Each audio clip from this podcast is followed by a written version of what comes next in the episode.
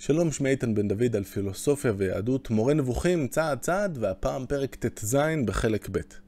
בפרק הזה, פרק קצר יחסית, הרמב"ם מצד אחד יסיים להניח ולסדר את הכלים על השולחן לפני מת הסנדלרים או הבעיטה לחיבורים, או בקיצור, המתקפה הבאמת מבריקה שלו על אה, אריסטו וממשיכיו, אה, שמחכה לנו ממש מעבר לפינה בפרק הבא.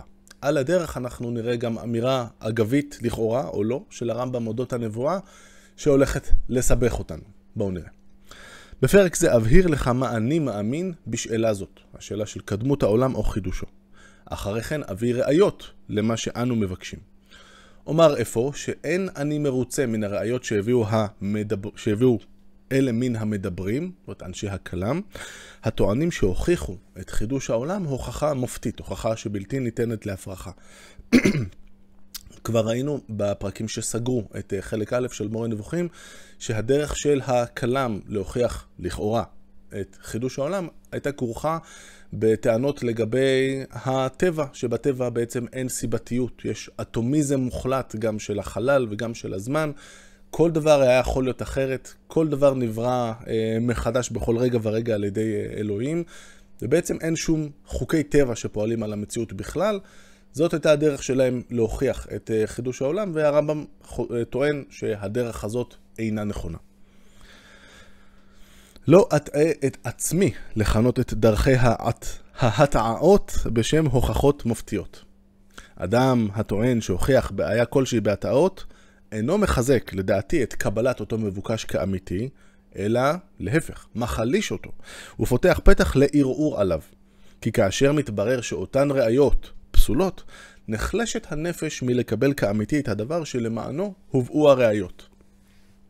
מוטב שעניין אשר אין לו הוכחה מופתית, יישאר מבוקש גרדה, או שיקבלו לגביו את אחת משתי העמדות המנוגדות. זאת אומרת, אם אנחנו, כדי להוכיח משהו, סתם, בקיצור, מחרטטים, כבר עדיף היה שהיינו משאירים את הדבר הזה כאפשרי וזהו. אנחנו רק גורמים נזק לעצמנו ולאלה ששומעים אותנו.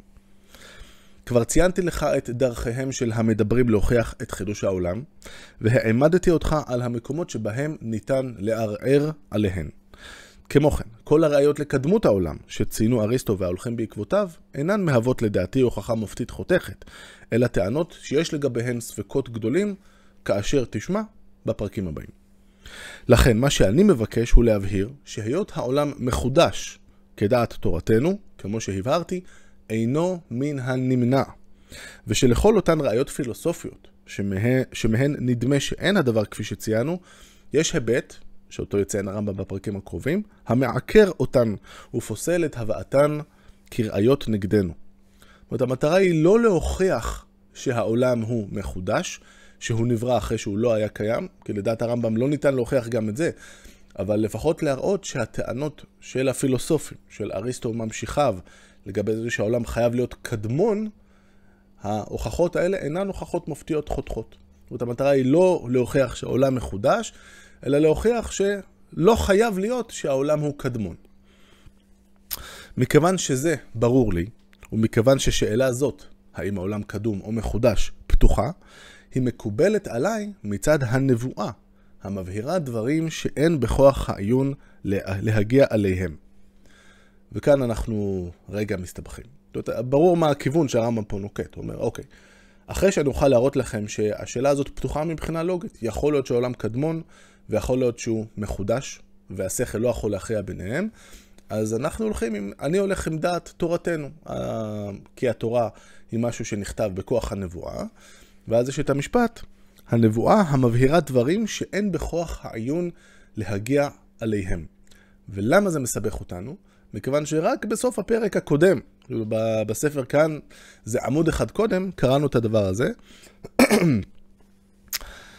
אמ, אני מתחיל מאמצע, מאמצע המשפט, ומתעלמים מדברי כל הנביאים, מפני שדבריהם של הנביאים לא נאמרו במסגרת לימוד, אלא במסגרת מסירה מפי האל, אשר היא הדרך אשר לא מצאוה, אלא יחידים שהשכל היטיב עמם.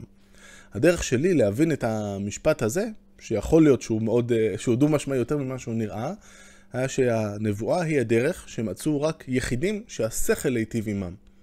וזה מאוד uh, מסתדר עם התפיסה שהנבואה כמו ההשגחה, כפי שנראה בחלק ג', היא משהו שהדרך אה, אה, לכונן אותו היא בסופו של דבר השכל.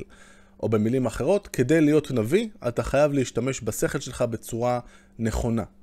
וכאן, בפרק שלנו, אנחנו רואים משהו אחר. אנחנו רואים, הנבואה מבהירה דברים שאין בכוח העיון להגיע, להגיע עליהם. זאת אומרת, מעבר לשכל, מעבר לעיון, שאולי צריך אותו ואולי לא, בפרק הזה בכלל לא ברור שצריך את, ה, את העיון הזה כל כך, אבל הנבואה היא משהו שכוח העיון מביא אותנו לנקודה מסוימת, והנבואה מבהירה דברים שמעבר לכוח השכל, דברים נוספים. למה זה כל כך מסבך אותנו? מכיוון שאנחנו זוכרים את מה שקראנו כמובן בשמונה פרקים, אה, אותה הקדמה לפרקי אבות בפירוש המשנה של הרמב"ם, ששם הוא פרס בפנינו את האספקטים השונים, הכוחות השונים של הנפש, ובעצם יש לנו את הכוח המדמה ואת הכוח השכלי, זאת אומרת, הפוטנציאל השכלי מצד אחד והכוח המדמה, הדבר שמאפשר לנו מצד אחד לחשוב על דברים בלי שהם ניצבים ממש לפנינו. אני יכול לחשוב עכשיו על משולש פיצה למרות שהוא לא פה לפניי, אני לא תופס אותו כרגע בחושיי, אבל אני יכול לחשוב עליו, ואני יכול להרכיב היבטים אה, שונים של דברים אחד על השני. למשל, לדבר על משולש פיצה כשהוא לא באמת משולש. אה, כי אני לוקח אה, חלק מההיבט של המשולש, אותה זווית, אה, זווית אחת, ומכיל את הרעיון הזה על משולש הפיצה. אפשר לחשוב על דוגמאות אחרות, אבל אתם יודעים, יש אנשים שאוהבים פיצה בעולם ואני אחד מהם. בכל מקרה, והכוח המדמה, אנחנו רק לפני שניים או שלושה פרקים גם ראינו אמירה שהכוח המדמה הוא יצר הרע באמת. זה ממש ציטוט של הרמב"ם. אז אם זה לא הכוח המדמה, וזה לא רק השכל, מה זה עוד יכול להיות? הרמב"ם משאיר את העניין הזה מעורפל, וצריך שזה יהיה לנו בראש כשנגיע לחטיבת הפרקים אה, שתסגור את חלק ב', פרקים ל"ב עד מ"ח, אה, שיעסקו אה, באופן מעמיק במושג הנבואה. אנחנו מבינים שלשכל יש כאן איזשהו תפקיד, אבל מצד, מצד אחד, ומצד שני השכל הוא לא השחקן היחיד בו, ולא ברור מה יהיה פה השחקן הנוסף. אפשרות אחרת אה, להתמודד עם הקושי הזה שיש לנו כאן, אה, היא, היא, ויש פרשנים שהלכו בכיוון הזה, להגיד, אה, זאת אחת הדוגמאות אה, לסתירה מהסוג השביעי במורה נבוכים. כלומר, אה, אם, אם אנחנו זוכרים, בפתיחה הרמב"ם הסביר שבחיבור הזה יהיו סתירות משני סוגים, מכלל סוגי הסתירות שאפשר למצוא בחיבורים.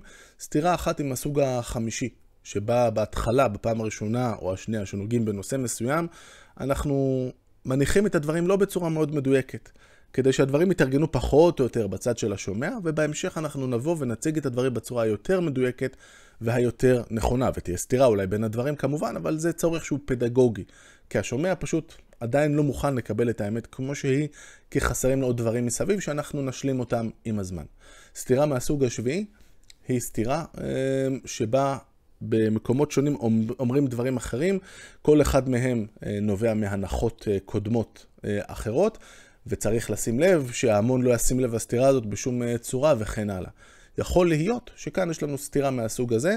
הדברים נאמרים פשוט נורא מהר, ומאוד יכול להיות שקורה אה, סטנדרטי, שלא נוהג כמו, ש... כמו שהרמב"ם מצפה מהקורא האידיאלי של מורה נבוכים, יקרא את הפרק הקודם, יקרא את הפרק הנוכחי, ובכלל לא ישים לב שיש פה, שדברים לא מסתדרים. אה, אבל אנחנו אה, לפחות כנראה שמים לב שמשהו פה לא מסתדר, יכול להיות שזאת סתירה מכוונת, יכול להיות שהרמב"ם אה, סתם מערפל את עמדתו האמיתית שתתבהר בהמשך, ואולי לא תתבהר. רמז מאוד ברור, זה לא הולך להיות. אנחנו ממשיכים. כפי שנבהיר, הנבואה אינה כוזבת אפילו לדעת מי שמאמין בקדמות. זאת אומרת, הרמב"ם יראה לנו בהמשך שגם לשיטת אלה שאוחזים בקדמות, הנבואה היא אפשרית. או במילים אחרות, לא חייבים להאמין שהעולם מחודש כדי להאמין שהנבואה אפשרית. לאחר שאבהיר שטענתנו באשר לזה שהעולם מחודש אפשרית, אתחיל להראות את עדיפותה על זולתה גם בראייה עיונית. זאת אומרת, לא רק ששתי הטענות האלה, העולם הוא קדום והעולם הוא מחודש, שתיהן אפשריות, אלא גם אחת מהן עדיפה על השנייה.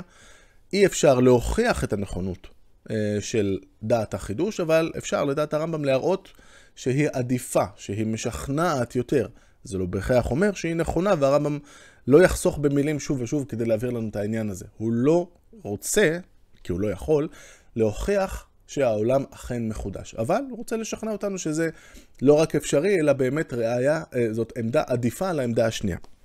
אני מתכוון לעדיפות דעת החידוש על דעת הקדמות. גם אבהיר שכשם שמתחייב לנו אבסורד כלשהו מחמת האמונה בחידוש, זאת אומרת יש את החסרונות של האמונה בחידוש שמביאים, שמביאים לאיזה שהם אה, בעיות, כמו למשל, אוקיי, אתם אומרים שהעולם נברא לפני נניח 5,784 שנה, למה זה לא נברא חצי שנה קודם? למה דווקא אז? מה השתנה? אז זה אבסורד כלשהו שמי שמאמין בחידוש צריך איכשהו להתמודד איתו, אה, וזה לא פשוט. אז כמו שיש אבסורדים שמתחייבים מן האמונה בחידוש, גם מתחייב אבסורד חמור ממנו מן האמונה בקדמות. ואת זה עוד נראה בקרוב. הנה מתחיל אני, בפרק הבא, להמציא דרך המעקרת את ראיותיהם של כל מי שמביאים ראיות לקדמות העולם. אז עד כאן הפרק הזה, רק אה, מכינים את הדברים ומבהירים מה אנחנו הולכים אה, לעשות. על הדרך ראינו אמירת אגב של הרמב"ם, שזורקת אותנו לסחרור מסוים באשר להבנת טבע הנבואה. הדברים יתבהרו בהמשך, במידה כזאת או אחרת. עד כאן להפעם, להתראות.